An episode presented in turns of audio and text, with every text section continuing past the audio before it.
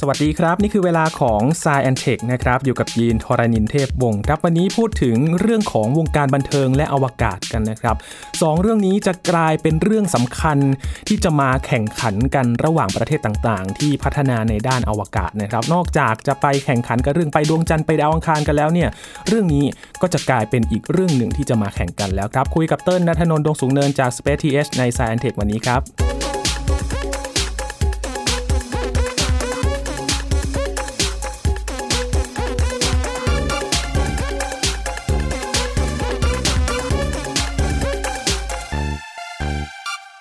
ถ้ามองอวกาศเป็นจุดกลางของเรื่องนะครับตอนนี้แทบทุกเรื่องจะนำมาเกี่ยวข้องกันหมด แล้วก็นำมาแข่งขันกันหมดแล้วนะครับสำหรับเรื่องของประเทศต่างๆ ในการที่จะมาพัฒนาแข่งขันกันเกี่ยวกับอวกาศนะครับไม่เว้นแม้แต่วงการบันเทิงครับเพราะว่าไม่นานมานี้เองครับจากที่คุยกันในวันนี้นะครับทางรัสเซียเองเพิ่งจะส่งดาราขึ้นไปบนสถานีอวกาศนานาชาติเขาจะไปถ่ายหนังกันนะครับ แล้วหลังจากนี้เนี่ยการพัฒนา คอนเทนต์เกี่ยวกับอวกาศจะเป็นอย่างไรนะครับ อยู่กับเติ้ลนัทนนท์ดวงสูงเนินบรรณาธิการบริหารจาก spaceth.co แล้วครับ สวัสดีครับเติ้ลครับ สวัสดีครับพี่อิน จริง ๆ เติ้ลเคยบอกเราเนาะรวมถึครังบคุณผู้ฟังด้วยว่ารัสเซียเนี่ยเขาเตรียมที่จะส่งดาราไปอวกาศกัน ใช่ครับ ตอนนี้ไปแล้ว ตอนนี้ไปเรียบร้อยแล้วครับ เดินทางขึ้นไปเมื่อวันที่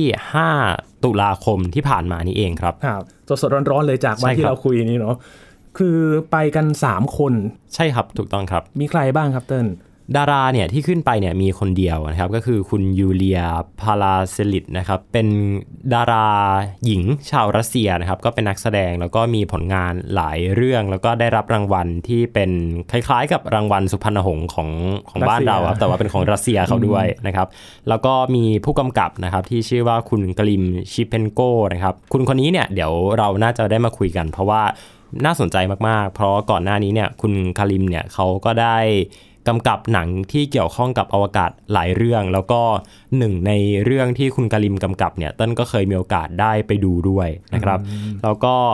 สองคนเนี้ยจะเป็นคนที่อ่าเหมือนกับ ทำภารกิจในเรื่องของการถ่ายหนังนะครับ แล้วก็จะมีนักบินอวกาศที่เป็นนักบินอวกาศมืออาชีพหนึ่งคนเนี่ยก็คือคุณอันโตนชาคาเปรโกรฟเนี่ยครับก็เดินทางขึ้นไปในฐานะของ commander หรือว่าผู้บัญชาการของภารกิจ คนนี้ก็จะดูแลเกี่ยวกับเรื่องของความปลอดภัย แล้วก็เรื่องของความพร้อมต่างๆ ในการเดินทางท่องอวกาศครับอืมรวมถึงเที่ยวขึ้นแล้วก็เที่ยวกลับด้วยใช่ไหมครับใช่ครับ อย่างน้อยต้องมีผู้เชี่ยวชาญมืออาชีพถูกต้องหนึ่งคนที่จะไปถูเนาะกต้องยังไม่ครับปล่อยให้ใครเข้าไปในอวกาศได้แบบใช่นี้ครับ ซึ่งก็จะแตกต่างจากรอบก่อนนิดนึงเนาะที่เราคุยกันเรื่องของภารกิจ Inspiration 4 ซึ่งเป็นภารกิจพลเรือนล้วนครั้งแรกครับก็คือไม่มีนักบินอวกาศที่เป็นมืออาชีพเนี่ยขึ้นไปเลยนะฮะอืมครั้งนี้ยังต้องมีอยู่เพราะว่ายานโซยุสของรัสเซียเนี่ยก็ยังเป็นยานที่ เรียกได้ว่าเก่าแก่ แล้วก็มีระบบต่างๆเนี่ยค่อนข้างซับซ้อนอยู่ดังนั้น เอาผู้เชี่ยวชาญไปด้วยสักคนหนึ่งน่าจะอุ่นใจกว่าครับอืมพูดถึงโซยุทธนิดนึงครับเติ้ลครัโซบยุทธนี่หลายเที่ยวเลยใช่ไหมครับ ที่พาไปสถานีอวกาศนานาชาติเอ่อนับครั้งไม่ถ้วนครับโซยูสเพราะว่าจริง ๆ แล้วตัวยานโซยูสเนี่ยที่ทั้ง 3 คนเนี้เดินทางขึ้นไปเนี่ยเขาเป็นยานที่ถูกออกแบบมาตั้งแต่ในสมัยยุคสหภาพโซเวียตแล้ว แล้วก็ภารกิจการเดินทางขึ้นลงสถานีอวกาศนานาชาติเนี่ย เกิน 80%เนี่ยถูกทำโดยยานโซยูสนะฮะ โดยเฉพาะในช่วงยุคหลังที่กระสวยอวกาศเนี่ยถูกปลดระวางในช่วงประมาณปี 2011 เนี่ยยานโซยูสก็รับหน้าที่ในการขนส่งนักบินอวกาศขึ้นและลงสถานีอวกาศครับ ครับสำหรับเที่ยวนี้นะครับสามคนที่ขึ้นไปเนี่ย เขามีรายละเอียดหรือยังครับว่าเป็นถ่ายทำภาพยนตร์เกี่ยวกับอะไรเรื่องอะไรอะครับเติ้ลอันเนี้ยน่าสนใจมากนะฮะคือการถ่ายทำภาพยนตร์บนสถานีอวกาศนานาชาติเนี่ยไม่ใช่ว่าไม่เคยเกิดขึ้นนะฮะอืมเคยมีการนำกล้อง IMAX นะฮะ เป็นกล้อง IMAX ที่เป็น IMAX ฟิล์มนะฮะ ส่งขึ้นไปบนสถานีอวกาศนานาชาติก็ทำมาแล้วนะครับ แล้วก็รวมถึงภารกิจการซ่อมกล้องโทรทรรศน์อวกาศฮับเบิลเนี่ย ในตอนนั้นได้มีการติดต่อกับ ทาง IMAX นะฮะร่วมมือกันเอากล้อง IMAX เนี่ยขึ้นไปถ่ายภารกิจการซ่อมกล้องฮับเบิลด้วยนะครับแต่ว่าสิ่งที่ทำให้ภารกิจครั้งนี้เนี่ยมันแตกต่างจากครั้งก่อนๆก็เพราะว่าการถ่ายทำภาพยนตร์ครั้งนี้เนี่ยทำขึ้นมาโดยที่เป็นภารกิจหลัก คือบอกเลยว่าเป็นภารกิจหลักนะฮะไม่ได้เป็นภารกิจรองที่เอากล้องขึ้นมาถ่ายเฉยๆอะไรแบบเนี้ยครับ เพราะว่าปกติแล้วเนี่ยเราก็น่าจะได้เห็นสื่อที่เกี่ยวข้องกับอวกาศที่เป็นฟุตเทจจริงๆเนี่ยประจำกันอยู่แล้ว เพราะว่าบนสถานีอวกาศนานาชาติเนี่ยมันก็มีกล้องอยู่หลายตัวนะฮะ มีกล้อง GoPro ด้วย มีกล้อง DSLR กล้อง mirrorless หลายรุ่นหลายยี่ห้อนะครับคอยให้นักบินอวกาศเนี่ยใช้ถ่ายภาพสวยๆ แล้วก็ส่งกลับลงมายังโลกเนาะก็โทมัสเพสเก้นะครับเราเคยคุยเรื่องนี้กันไปแล้ว ก็ที่สามารถที่จะอัดวิดีโอเป่าแซกโซโฟนลงมาที่โลก ส่งมาให้เราดูกันได้ครับดังนั้นการเอากล้องการถ่ายทำภาพยนตร์ หรือว่าการ บันทึกวิดีโอ footage อะไรบางอย่างบนสถานีอวกาศนานาชาติเนี่ยคงไม่ใช่เรื่องที่แปลกมาก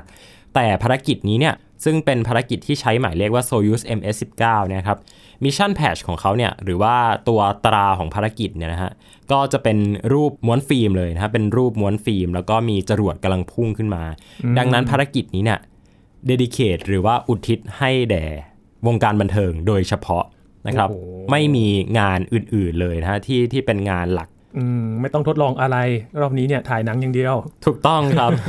แล้วก็จริง ๆ คุณคุณยูเรียเนี่ยน่าสนใจมาก เพราะว่าเธอเองเนี่ยก็เป็นนักแสดงเนาะแล้วก็ไม่ได้มีอาชีพเป็นนักบินอวกาศนะฮะอืมคือโอเคมันก็คงไม่แปลกละถ้านักบินอวกาศเขาขึ้นไปทำภารกิจแล้วก็กลับลงมาก็โด่งดัง เขียนหนังสือเล่นหนังเล่นภาพยนตร์อะไรต่างๆ แต่ว่าคุณอ่าคุณยูเรียเนี่ยเธอเองเนี่ย ไม่เคยเป็นนักบินอวกาศมาก่อน แล้วก็มีผลงานที่เป็นงานบันเทิงมืออาชีพจริง ๆ อย่างที่เราคุยกันไปเมื่อกี้นี้ว่า ได้รับรางวัลนักแสดงดีเด่นของรัสเซียด้วยนะครับเนี่ยเป็นครั้งแรกเลยที่มีการนำดาราภาพยนตร์ตัวจริงเสียงจริงเนี่ยขึ้นไปแสดง ไม่ใช่ตัวแสดงแทนไม่ใช่ stand-inใช่ใดครับๆทั้งสิ้นใช่แต่ครับว่าจะไปนี่มันต้องมีการ train กันก่อน การฝึกกันก่อนสิแน่นอนถึอันงนี้จะไปแน่นอนตรงนั้นได้ อันนี้แน่นอนอยู่แล้ว เพราะว่าการขึ้นไปสู่อวกาศเนี่ยมันไม่ได้ง่าย ๆ เราเคยคุยเรื่องเนี้ยกันไปในหลายตอนและที่ครับผ่านมา แม้กระทั่งภารกิจ Inspiration 4 เองเนี่ยก็ยังต้องมีการฝึกนะฮะอืมไม่ต้อง Inspiration 4 หรอก แค่ภารกิจการขึ้นไป suborbital เนี่ยก็ต้องฝึกเหมือนกันนะของ Jeff Bezos ของ Richard Branson เนี่ยก็ต้องมีการฝึกต้องมีการทดสอบความแข็งแรงของร่างกายครับภารกิจเนี้ยครับ Soyuz MS-19 เนี่ยเป็นภารกิจที่ขึ้นไปเทียบกับสถานีอวกาศนานาชาติจริงๆนะครับไม่ใช่แค่ขึ้นไปแล้วก็ orbit เหมือนกับ Inspiration 4 ด้วยนะ แสดงว่าอันนี้เนี่ยนักบินอวกาศที่ขึ้นไปเนี่ย เรียกได้ว่าแรงเทียบเท่ากับนักบินอวกาศจริง ๆ ที่ขึ้นไปปฏิบัติภารกิจเลย เทียบชั้นได้เลย ถูกต้องครับ ไปอยู่กันนานไหมครับ ไปอยู่กันไม่นานครับ เพราะว่ากำหนดการที่เขาวางเอาไว้เนี่ย ต้องบอกว่าข้อจำกัดของมันเนี่ยหนึ่งก็คือเรื่องของความ เขาเรียกว่าอะไรดีเรื่องของความความรวย เพราะว่าการเอายานขึ้นไปเชื่อมต่อกับสถานีอวกาศนานาชาติเนี่ยก็มีค่าใช้จ่ายที่สูงอะนะครับอืมแล้วก็ต้นทุนมันเนอะใช่รวมถึงค่าตัวค่าของคุณดาราด้วยเนี่ยก็ต้องมีค่าประกันค่านู่นค่านี่เยอะแยะเต็มไปหมดนะฮะแล้วก็เรื่องของตารางงานของนักบินอวกาศคนอื่นเนี่ยก็ต้องไม่ให้ไปรบกวนกันด้วย ดังนั้นเขาวางแผนในการไปอยู่เนี่ยหรือว่าในการขึ้นไปทำการด็อกกิ้งเนี่ยแค่ 19 วันเท่านั้นเองนะอืฮะมแค่ 19 วันเท่านั้นเอง ไม่ได้นานเลยนะฮะครับ แต่ก็นานกว่า Inspiration 4 นะฮะ ก็นานกว่า Inspiration 4 เพราะว่า Inspiration 4 เนี่ยขึ้นไปอยู่แค่ประมาณสามวัน3วันเท่านั้นเองนะครับ แต่การถ่ายทำภาพยนตร์เนี่ยจริงๆเนี่ยถ้าดูในกำหนดการของเขาเนี่ยเขาจะใช้เวลาแค่ประมาณ 35ถึง40 นาทีเท่านั้นเองถ้าถ่ายจริงๆนะ แต่เข้าใจว่าลองเทคนะ เข้าใจว่าอ๋อ35ถึง40 นาทีเนี่ยจะเป็นลองเทคอืมแล้วก็อาจจะหลายเทค แต่ว่าฟุตเทจที่ตัดมาใช้จริงๆเนี่ยน่าจะนานอยู่ แล้วก็น่าจะเป็นสถิติที่นานที่สุดที่มีการถ่ายทำภาพยนตร์แบบลองเทคบนสถานีอวกาศนานาชาติด้วยนะครับอืมตอนแรกก็สงสัยว่า 19 วัน เอ๊ะเขาจะวางตารางถ่ายทำยังไง วางกองยังไงเนาะอืมแต่ลองเทคเลย มีกัน 2 คนครับ มีกัน 2 คน แล้วก็คือดาราหนึ่งคน แล้วก็ผู้กำกับอีกหนึ่งคน โอ้โหเออถ่ายกันลองเทคไปเรื่อยๆ เอาจนกว่าจะได้เทคที่ดีที่สุด ใช่ครับ ถูกต้องครับ เป็นภารกิจที่เรียกว่ายังไงดีพิเศษเนาะพิเศษกว่าภารกิจอื่นๆ แล้วก็นับว่าเป็นสถิติครั้งแรกที่มีการส่งดาราภาพยนตร์ขึ้นไปนะก่อนหน้านี้เราเคยคุยกันไปแล้วละว่า มีการส่งคุณครูขึ้นไป มีการส่งนักชีววิทยา มีการส่งนักธรณีวิทยาขึ้นไป แต่ก็นี่แหละครับเป็นครั้งแรกที่คนจากในวงการบันเทิงได้ขึ้นไปบนสถานีอวกาศนานาชาติจริงครับนี่คือฝั่งของรัสเซียๆถูกต้องนะคครัรับบก่อนหน้านี้ เติ้ลก็บอกไปด้วยฝั่งฮอลลีวูดนี่เขาก็มีแผนเหมือนกัน ที่จะถ่ายทำยังเป็นไปได้อยู่ไหมครับเติ้ลฝั่งเอฮอลลีอวูดอันนี้เนี่ยเป็นเรื่องที่ตอบได้ยากอืมเพราะว่าช่วงหลังๆเนี่ยเราเห็นอเมริกาเนี่ยเลื่อน หลายรอบมากนะฮะตั้งแต่โครงการ Artemis เองก็เลื่อน โครงการของ SpaceX หลาย ๆ โครงการก็เลื่อนครับโครงการที่จะส่งนักท่องเที่ยวขึ้นไปบนอวกาศ หลายโครงการก็เลื่อนนะฮะแม้กระทั่งโครงการ Suborbital ของทาง Richard Branson แล้วก็เจฟเบซอสเองเนี่ยก็ยังต้องเลื่อนหลายครั้งเนื่องจากสถานการณ์โควิดนะฮะอืมก็ยังไงดีล่ะยังไม่รู้รัสเซียแอบแซงหรือเปล่าเออแต่จริงๆก็คือแซงไปแล้วนะ ถ้าถ้าเราย้อนกลับไปข่าวเมื่อปีที่แล้วเนี่ยก็จะมีข่าวว่า ดาราดังเลยครับทอมครูซก็จะขึ้นไปเป็นดาราคนแรกที่ได้ขึ้นไปถ่ายทำภาพยนตร์บนอวกาศ แต่ตอนนี้ก็ไม่ใช่แล้วถูกตัดหน้าไปเรียบร้อยแล้วปาดหน้าเค้กไปเรียบร้อยครับแล้วนะครับ แต่ว่าเรื่องสำคัญที่จะมาคุยกันในวันนี้เนี่ยนอกจากของรัสเซียแล้วนะครับ พูดถึงการทำคอนเทนต์หรือว่าเนื้อหาในวงการบันเทิงกับอวกาศเนี่ยเต้นบอกว่ามันดูจะเป็นสมรภูมิการแข่งขันที่จะดุเดือดอีกที่หนึ่งแล้วใช่ไหมเติ้ลใช่ครับต้องเล่าย้อนกลับไปตั้งแต่ตอนแรกของการสำรวจอวกาศเนี่ยคือเราปฏิเสธไม่ได้หรอกว่า ความนิยมของอวกาศเนี่ยมันมีส่วนสำคัญมาจากนวนิยาย แล้วก็มาจากภาพยนตร์เหมือนกันครับนะครับ Star Trek เมื่อก่อนนะฮะ Star Trek 2001 Space Odyssey หรือแม้กระทั่งภาพยนตร์ในตำนานอย่างเอ่อ To the Moon นะฮะ To the Moon ก็เป็นภาพยนตร์เรื่องแรก ๆ ที่มีการพูดถึงการเดินทางไปดวงจันทร์นะฮะแล้วก็เป็นภาพยนตร์ฝรั่งเศสนะฮะเป็นภาพยนตร์ที่ถ้าใครเห็นโปสเตอร์เนี่ยถ้าใครที่เรียนฟิล์ม เรียนภาพยนตร์ หรือว่าเรียนประวัติศาสตร์การสำรวจอวกาศเนี่ยก็จะคุ้นเคยกับโปสเตอร์ตัวนี้ดีก็คือจะเป็นรูปมีจรวดนะฮะไปปักอยู่บนตาของพระจันทร์อืมนะฮะน่าจะเคยเห็นกันนะลองครับนึกภาพตามได้ ก็เป็นภาพยนตร์ที่ เขาวางภาพของการสำรวจอวกาศนะซึ่งตอนนั้นเนี่ยยังไม่มีจรวดนะฮะยังคือคนยังไม่ไม่เข้าใจ concept ของจรวด แต่คือคนเข้าใจแหละว่าการที่จะขึ้นไปอยู่บนดวงจันทร์หรือว่าเดินทางไปบนดวงจันทร์ได้เนี่ยมันต้องมันต้องมีอะไรที่พุ่งไปได้เร็วๆ ซึ่งคนในตอนนั้นเนี่ยเขาก็จินตนาการถึงปืนใหญ่คเนาะรับก็เป็นปืนใหญ่นะฮะแล้วก็เป็นเป็นเหมือนกระจรวดแต่ว่าเป็นกระสุนปืนใหญ่เนี่ยไปปักที่พระจันทร์นะครับ ก็ระยะเวลาผ่านมาเนี่ยเราก็จะได้เริ่มเห็นพัฒนาการของไซไฟที่จะเรียกได้ว่ามีความสมจริงก็ไม่ใช่ เพราะว่ามันมันไม่ใช่สมจริงอะครับพี่อินมันเป็นการเอาภาพในสภาพแวดล้อมตอนนั้น ในบริบทตอนนั้นเนี่ยเข้ามาเสริมเติมแต่งอืมให้มันมีความเป็นวิทยาศาสตร์ มีความเป็นไซไฟครับนะครับต้นอยากยกตัวอย่างชัดๆเลยคือให้เราลองนึกถึงตัวยานอวกาศในเรื่องพวก Star Wars Star Trek อะไรพวกเนี้ยครับ เราจะพบว่าหน้าต่างเนี่ยมันจะต้องกลมอืมๆเออทำไมยานอวกาศต้องหน้าต่างนั่นสิกลมเนอะด้วยนะซึ่งซึ่งจริง ๆ การที่หน้าต่างมันจะกลมมันจะโค้งอะไรมันก็ถ้ามันไปอยู่ในอวกาศมันก็อาจจะไม่เกี่ยวเนาะแต่ว่าปฏิเสธไม่ได้ว่าอิทธิพลในการออกแบบยานอวกาศสมัยนั้นเนี่ยมันได้รับมาจากเครื่องบินอืมมันได้รับมาจากตัวยานพาหนะต่างๆ รถยนต์รถไฟนะฮะดังนั้นเนี่ยไซไฟกับโลกแห่งความเป็นจริงเนี่ย มันมีมิติที่มันทับซ้อนกันอยู่อืมและมันส่งผลกันไปกันมาแบบเนี้ยอยู่หลายยุคหลายสมัยแล้วครับนะครับ ทุกวันนี้ถ้าให้เด็กๆ วาดรูปจรวดเนี่ยนะฮะเด็กก็จะวาดรูปจรวดเป็นแท่งขึ้นไปตรงๆยาวๆนะฮะอ่าในขณะที่ถ้าเป็นสมัยก่อนเราอาจจะวาดจรวดแบบ ไม่รู้สิมีมีหน้าต่างด้วยมั้ง ซึ่งจรวดไม่มีหน้าต่างนะจรวดเนี่ยจะมีหน้าต่างกลมๆ ไม่ก็มีโค้งๆนิดนึงอ่าถูกต้องนะครับ ไม่ไม่เชื่อคุณผู้ฟังลองวาดรูปจรวดดูก็ได้ในความรับคิดเนอะอ่าในความคิดว่าเป็นยังไง แล้วก็มาลองดูว่ามันได้รับอิทธิพลมาจากยุคในสมัยไหนนะครับอาจจะพอบอกได้ว่าเราเสพสื่อในยุคไหนกันมาอืมนะครับทีนี้ความสำคัญมันอยู่ตรงนี้ครับมันสำคัญอยู่ตรงที่ว่าอวกาศเนี่ยมันเป็นสิ่งที่มันจับต้องยากครับมันเข้าถึงยาก มันจับต้องแบบ โอ้โห คนธรรมดาแทบจะจับต้องไม่ได้เลยละโดยเฉพาะในยุคก่อนๆนะฮะการที่มีสื่ออวกาศหรือว่าไซไฟหรือว่า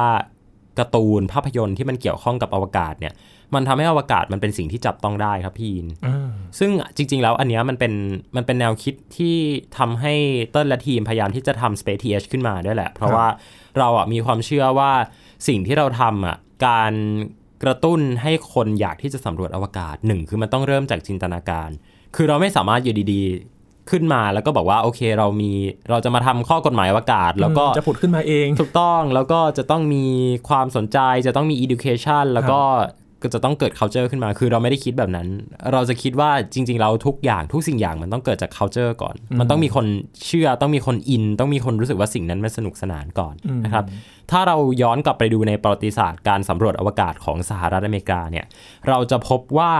จุดเริ่มต้นของมันเนี่ยมันคือวอลดิสนีย์นะฮะอืมมันคือตอนที่ดร.วอร์เนอร์วอนบราวน์ซึ่งเป็นบิดาแห่งจรวดสหรัฐเนี่ยเขาไปดีลกับวอลดิสนีย์ว่าให้วอลดิสนีย์ช่วยผลิต ภาพยนตร์ ผลิตการ์ตูนที่มีความเกี่ยวข้องกับอวกาศ แบบ inspire ให้เด็กๆ เขาอยากที่จะสำรวจอวกาศขึ้นมาหน่อยครับนะครับ ซึ่งก็ประสบความสำเร็จนะเออต้นว่าประสบความสำเร็จเพราะว่าหลังจากนั้นเนี่ยเขาเจออวกาศเนี่ยมันมาไงฮะอืมแล้วแล้วคือความโชคดีมันตรงที่มันอยู่ตรงที่มันมาก่อนยุคอพอลโลสักพักหนึ่งนะฮะแม้ว่ามันจะมีเสียงต่อต้านเองจากคนกลุ่มหนึ่งก็ตามว่า เอ้ยภาษีประชาชนเอาไปลงกับอวกาศทำไมอะไรเงี้ยแต่ว่ามันก็มีคนที่ ติดตามการถ่ายทอดสดมีคนที่รู้สึกว่าโอ้โหการไปดวงจันทร์นี่มันเท่มันทำให้สหรัฐกลายเป็นชาติผู้นำได้นะฮะทีนี้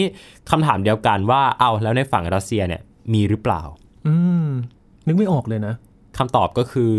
มีแต่มันไม่ใช่การ์ตูนไงพี่ยินมันเป็นแบบอธิบายยังไงเดียคือเมื่อก่อนเนี่ยสหภาพโซเวียตเนี่ยครับแข่งกับอเมอเมริกาก็จริง แต่ว่าวิธีการดำเนิน กิจการทางการเมืองของเขาเนี่ยคือเขาไปในทางด้านของสังคมนิยมครับดังนั้นในโลกของสังคมนิยมเนี่ยเขาจะให้คุณค่ากับความเป็นชาติ เขาจะมีแนวคิดของความเป็นชาตินิยมค่อนข้างสูงดังนั้นอวกาศถามว่ามันเท่ไหมโอเคเขาก็ตีความว่าการไปอวกาศ การมีนักบินอวกาศ การส่งยานอวกาศเนี่ยมันก็เป็นเรื่องเท่เป็นเรื่องที่เป็นฮีโร่เหมือนกัน แต่ว่าภาพที่สื่อออกมาเนี่ยมันมันจะไม่ได้เป็นอะไรลักษณะของแบบมีกัปตันเคิร์กอะไรอย่างเงี้ยครับแต่มันแต่มันจะเป็นฮีโร่ที่เป็นตัวบุคคล เช่น มียูริกาการินครับมีอเล็กซีเลโอนอฟมีวาเลนตินาเตเรชโควาเป็นไอดอลเป็นคนๆไป ซึ่งก็จะมีการผูกติดกับอำนาจของรัฐอยู่อืมนะครับ ซึ่งสิ่งที่มันแตกต่างกันมันก็คือตรงนี้แหละว่ารัสเซียเนี่ยใช้ซอฟต์พาวเวอร์ก็จริง แต่ว่ามันเป็นซอฟต์พาวเวอร์ในลักษณะที่ผูกกับชาติเนาะผูกกับชาติ แล้วก็จริง ๆ มันก็คือ hard power นั่นแหละครับเพราะว่าคุณก็คงไม่สามารถที่จะแบบยกมือไม่เห็นด้วยกับกับพรรคคอมมิวนิสต์ได้นะฮะครับแต่ว่าในขณะที่สหรัฐอเมริกาเนี่ยพอเป็นเสรีนิยมแล้วเนี่ยการทำประชาสัมพันธ์ การทำ Public Opinion นะฮะ หรือว่า การทำ Public Relation เนี่ยซึ่งภาษาไทยก็คือประชาสัมพันธ์เนี่ยมันเป็นสิ่งที่สำคัญมากๆอืมต้องทำเพราะว่าผู้คนมีสิทธิ์ที่จะโหวตได้โหวตว่าฉันไม่พอใจรัฐบาลนี้ เพราะรัฐบาลนี้เอาเงินไปลงกับอวกาศเยอะเออแต่พอเป็นสหภาพโซเวียตเนี่ยพอเป็นค่ายแดงเนี่ยโอ้ผู้นำบอกว่าคนต้องไปอวกาศ ฉันต้องไปอวกาศ โซเวียตต้องไปอวกาศเนี่ยไม่มีใครไปเถียงเขาได้นะครับ ซึ่งพอการสำรวจอวกาศในหลังยุค สหภาพโซเวียตมาเนี่ยพอรัสเซียเริ่มมีการเลือกตั้ง รัสเซียเริ่มมีความเป็นประชาธิปไตยมากขึ้นเนี่ยการทำเสียงประชาพิจารณ์เนี่ยมันก็เริ่มสำคัญขึ้นมาแล้วนะคครัรับบตัวผู้นำเองเนี่ยก็มีการแปรรูปกิจการอวกาศหลาย ๆ อย่างของสหภาพโซเวียตนะฮะมาในยุคของรัสเซียเนี่ยก็อย่างที่เห็นได้ชัดที่สุดที่เราเคยคุยกันไปแล้วก็คือหน่วยงานสำรวจอวกาศของรัสเซียก็คือ Roscosmos เนี่ยอันเนี้ยก็เป็นผลมาจากการแปรรูป ตัวค่านิยมความคิดเชิงที่ผูกติดกับรัฐเนี่ยให้มันมีความเป็นซิติเซนมากขึ้นนะฮะซึ่งนี่แหละเป็นเหตุผลว่าทำไมรัสเซียต้องหันมาทำสื่อด้านอวกาศมากขึ้น ซึ่งสื่ออวกาศของรัสเซียเนี่ยจริง ๆ ก็คือมีมีไม่น้อยนะฮะ ถามว่ารัสเซียมีไซไฟไหมมีนะฮะโซลาริสโซลาริสเรื่องนี้ดังมาก เรื่องนี้ดังแล้วก็นักเรียนฟิล์มหลายคนเอาเรื่องนี้มามาศึกษากันด้วยซ้ำเป็น inspire เนาะถูกต้องใช่ครับ ก็โซลาริสก็เป็นหนึ่งในตัวอย่างว่าโอเคสหภาพโซเวียตเนี่ยก็มีพื้นที่ที่เป็นพื้นที่ทางจินตนาการ ด้านการสำรวจอวกาศเหมือนกัน แต่อเมริกาจะเยอะกว่าสหรัฐเนี่ยจะเยอะกว่า เพราะว่าเราเคยคุยกันไปแล้ว เราเคยคุยกันไปต้นว่าคนที่มาฟังพอดแคสต์ของเราในตอนนี้เนี่ยถ้าติดตามฟังเรากันมาเนี่ยจะเริ่มค่อย ๆ เห็นความเชื่อมโยงแล้วว่า อวกาศในมุมมองของโลกตะวันตกกับโลกตะวันออกเนี่ยมันมีความแตกต่างกันอยู่เออใช่ แล้วก็การช่วงชิงทางอำนาจเนี่ยมันเป็นยังไงนะครับโซลาริสเนี่ยมันก็อาจจะไม่ได้ดังเท่า 2001 Space Odyssey Star Wars Star Trek เนี่ยแต่ว่ามันมันก็ยังมีอยู่นะฮะแต่ในรัสเซียเขาก็เขาก็รู้จักกันนะอะอย่างล่าสุดเนี่ยเต้นก็คุยกับอาจารย์เต้นที่เป็นคนรัสเซียเนี่ยถามว่า เอ้ยยูรู้จักไซไฟรัสเซียบ้างไหมเขาก็คุยแค่เขาก็สามารถไล่ชื่อมาได้เป็นหลายสิบชื่อนะฮะที่เราจะไม่ค่อยรู้จักกันเนี่ย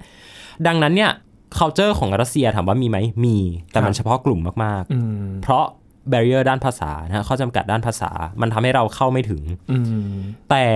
รัสเซียในยุคใหม่เนี่ย ถ้าเขาต้องการที่จะทำสื่ออวกาศเนี่ยเราจะเห็นว่าเขามาทำเป็นภาษาอังกฤษกันเยอะขึ้นนะฮะอ่าหรืออย่างน้อยมีซับไตเติลภาษาอังกฤษก็ยังดี ก็ยังครับพอให้เราอ่านเข้าใจฟังเข้าใจกันนะครับรอสคอสมอสตอนนี้มาเน้นการทำสื่อค่อนข้างเยอะ แล้วก็สื่อหลายตัวในความเห็นส่วนตัวเนี่ยต้นคิดว่าดีกว่านาซาซะอีกนะอืมต้นเคยต้นเคยเขียนบทความเกี่ยวกับเรื่องว่านาซาเนี่ยเป็นหนึ่งในหน่วยงานรัฐที่ทำสื่อได้ดีที่สุดในโลกนะฮะแล้วก็จริงจังกับการทำสื่อมากๆ แต่ช่วงหลังๆเนี่ยต้นเริ่มไม่แน่ใจแล้วว่า ถ้าเทียบกันเฉพาะในด้านของอวกาศเนี่ยนาซายังเป็นอันดับหนึ่งอยู่หรือเปล่า หลังจากที่ Roscosmos เขาทำผลงาน ทั้งภาพถ่ายการ์ตูนอินโฟกราฟิก เว็บไซต์ การจัดงานต่างๆ ที่มันสวยงามมากๆ เพียงแต่ว่ามันเป็นอยู่ในภาษารัสเซียเท่านั้นเองครับเออน่าสนใจเนาะเหมือนกับรุกมากขึ้น เพื่อที่จะทำสื่อของตนเอง เพราะว่าหน่วยงานเนี่ยมันมีอยู่แล้วครับแต่ว่าจะเอาให้เข้าถึงคนได้มากขึ้น หน่วยงานนะมีอยู่แล้ว แต่ว่า power เนี่ยต้องมาจากไหนต้องสร้างขึ้นมาเองอืม power ถ้าเป็นในยุคปัจจุบันเขาจะบอกว่า power สร้างไม่ได้ครับต้องเกณฑ์อย่างเดียว ต้องต้องได้รับต้องเอินต้องเกณฑ์อย่างเดียวนะฮะก็คือทำยังไงก็ได้ให้ประชาชนเขารู้สึกว่าเออสื่ออวกาศรัสเซียเนี่ยมันน่าสนใจนะครับต้นว่ามันก็คงมีไม่น้อยแหละคนรัสเซียที่ไม่ค่อยรู้เรื่องอวกาศรัสเซีย แต่ถามว่ารู้จักนาซาไหมเออรู้จักนาซาเออรู้ไหมว่านาซาเคยไปดวงจันทร์อะรู้ แต่ถามว่ารู้ไหมว่าโซเวียตเองก็มีโครงการที่จะไปดวงจันทร์เหมือนกัน หลายคนถ้าไม่เรียนประวัติศาสตร์อาจจะไม่รู้ เอออ โอ้น่าสนใจตรงนี้แหละว่า มาแข่งกันในยุคปัจจุบันนี้เนี่ย เพื่ออะไรกันต้น การช่วงชิงทางวัฒนธรรม เพราะว่าต้นรู้สึกว่าการสำรวจอวกาศในปัจจุบันเนี่ย มันแค่ power ที่เป็น hard power อย่างเดียวมันไม่ไม่พพออนะแล้วเราเคยคุยกันในเรื่องของการเมืองด้วยว่าจีนแล้วก็รัสเซียเขามาร่วมมือกัน ในขณะที่สหรัฐเนี่ยก็จะร่วมมือกับยุโรป แล้วก็แคนาดา แล้วก็ครับชาติพันธมิตรเช่นญี่ปุ่นนะฮะรวมถึงไทยเราซึ่งยังไม่ได้เลือกข้างอย่างชัดเจนเนี่ยก็น่าจะต้องได้ได้ถูกบังคับให้เลือกข้างในวันใดวันหนึ่งอะนะฮะทีนี้ประเด็นก็คือการช่วงชิงด้านสื่อเนี่ยมันสำคัญมากครับๆเพราะถามว่าถ้ามันมีโครงการอวกาศ 2 โครงการที่รันอยู่พร้อม ๆ กันนะสมมุติมีการปล่อยยานไปดวงจันทร์ของรัสเซีย กับการปล่อยยานไปดวงจันทร์ของสหรัฐอเมริกาเนี่ย คุณจะเลือกดูช่องไหนอืมเนี่ยเรตติ้งโอ้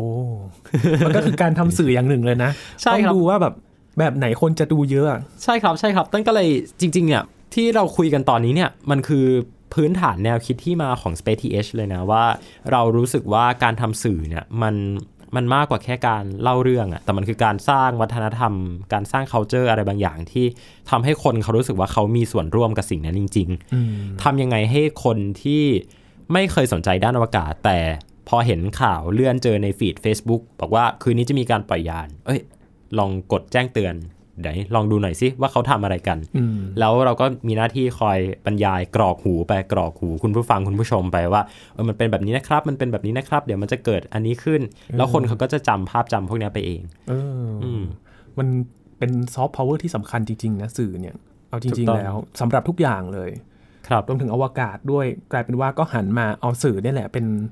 เป็นตัวที่ทำให้สร้างความเข้าใจให้กับคนทั่วไปถูกได้ต้อชัดเจน ถูกต้อง อย่าลืมนะครับว่า Inspiration 4เนี่ยเล่นบน Netflix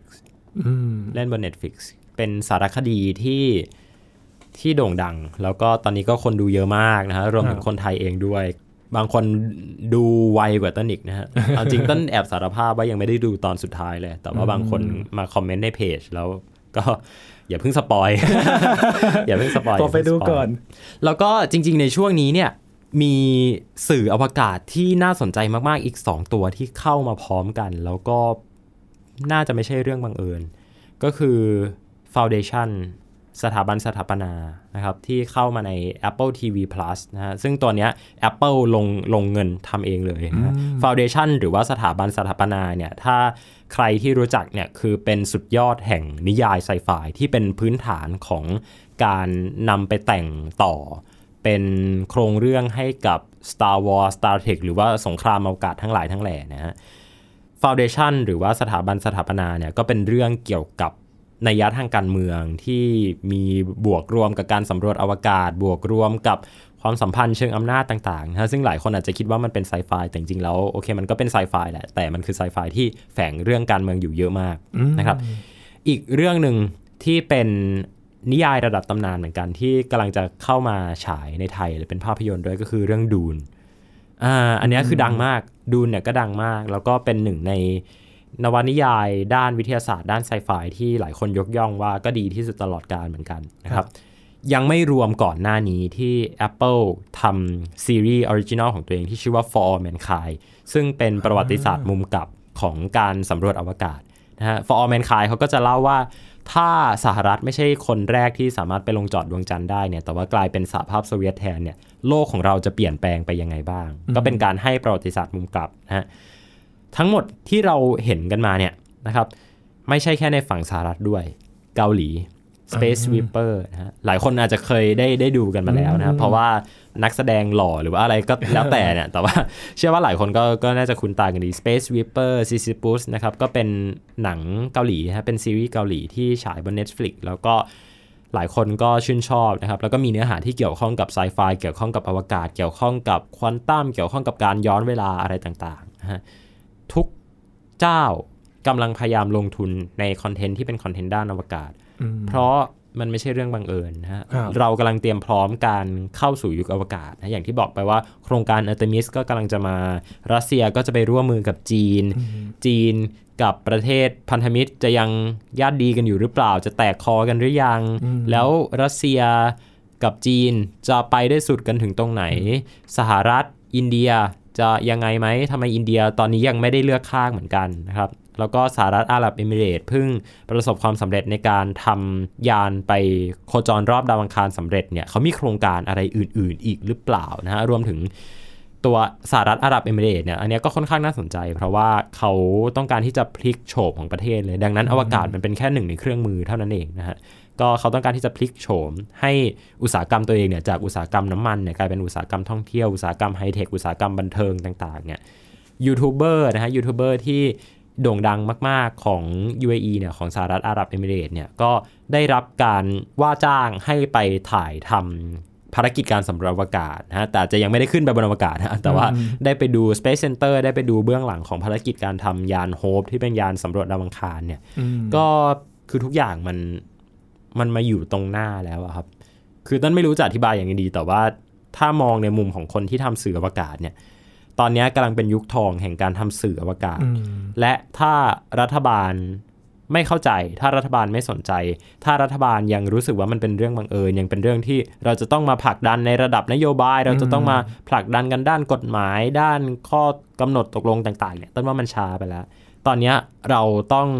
เริ่มต้นกันที่วัฒนธรรม เราต้องสร้าง Space Culture ในไทยให้ได้ ถ้าเกิดเราบอกว่าเราจะส่งยานไปดวงจันทร์ เราจะส่งยานไปดาวอังคาร จะทำนู่นทำนี่ทำนั่นเนี่ย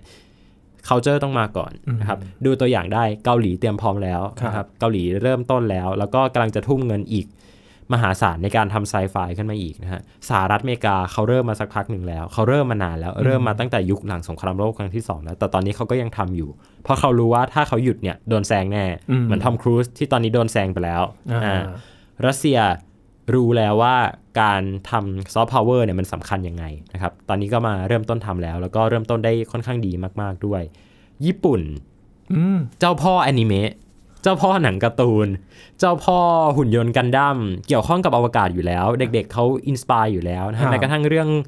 ล่าสุดมีอุกกาบาตตกที่อ่าเป็นอุกกาบาตลูกไฟนะครับเป็น fireball ตกที่กรุงโตเกียว แล้วก็มีแสงวาบบนท้องฟ้าอ่าใช่หลายคนก็นึกไปถึงเรื่อง Your Name นะฮะอ่าหลับตาฝันคิดถึงชื่อเธอ君の名は เห็นไหมครับว่า culture อวกาศเนี่ยมันควรจะเข้ามาอยู่ในหัวของเราได้แล้วนะครับทีเนี้ยถ้าเราอา ลองนึกภาพว่าวันหนึ่งมีลูกไฟตกลงกลางกรุงเทพมหานครเนี่ยเราจะนึกถึงอะไร นึกไม่ออกเลยนึกไม่ออกใช่ไหมจะนึกจะถามว่า คืออะไรอธิบายให้ฟังหน่อยใช่ไม่เข้าใจเลยมันมันจะอันตรายกับเราไหมแบบนี้ใช่ครับเหมือนเราก็เคยคุยเรื่องนี้กันไปแล้วเนาะตอนที่เราคุยกันเรื่องสถาบันวิจัยดาราศาสตร์แห่งชาติที่ต้องมาคอยแก้ข่าวอะไรต่าง ๆ เนี่ยครับทีนี้พี่ลองนึกภาพดูนะว่ามันจะดีแค่ไหนถ้าอยู่ดีๆ มี ไฟบอลนะฮะมีอุกกาบาตมาพุ่งผ่านกลางกรุงเทพเนี่ยแล้วก็คนนึกถึงอาจจะนึกถึงภาพยนตร์สักเรื่องหนึ่งอ่าที่ดาราไทยเล่นเอาไว้เป็นเรื่องเกี่ยวกับนักผจญภัยนักล่าดาวตกอะไรก็ตามแต่เนี่ยนะครับเนี่ยเราอยากให้มันมีภาพแบบเนี้ยขึ้นเยอะๆ ดังนั้นไซไฟไทยเนี่ยก็อยากให้พัฒนาตรงนี้ด้วยเหมือนกัน เพราะว่ามันมันจะเป็นคอนเทนต์ที่ชวนคิด แล้วก็ชวนเราตั้งคำถาม ชวนเราให้มีจินตนาการนะฮะก็ อยากที่จะให้สนับสนุนตรงเนี้ยกันเยอะๆ เรื่องไซไฟเนี่ยต้นว่าอันดับหนึ่งเลย ถ้าเราจะทำงานด้านวิทยาศาสตร์จริงๆเนี่ยอย่าทิ้งความฝันอย่าทิ้งจินตนาการ แล้วงานวิทยาศาสตร์จะมาเองเออคือเรื่องทุกอย่างอะมันเป็นเรื่องยากแหละ แต่ถ้าจะทำอย่างไรให้คนได้เข้าใจเนี่ยมันก็จะยิ่งทำให้คนเนี่ยพร้อมจะไปกับเรื่องนั้นๆ ได้ง่ายขึ้นใช่ครับ เพราะฉะนั้นนี่แหละครับ สมรภูมิการสร้างคอนเทนต์สื่ออวกาศ น่าจะเป็นเรื่องสำคัญในตอนนี้นะครับที่เราให้ความสำคัญจริง ๆ คนไทยอะพี่เชื่อว่าคนไทยเนี่ยมีความคิดสร้างสรรค์มากมายเนาะแต่รอการผลักดันจากใครสักคนหนึ่งที่จะผลักดันให้สร้างสื่ออันนี้มาหรือว่าสนับสนุนให้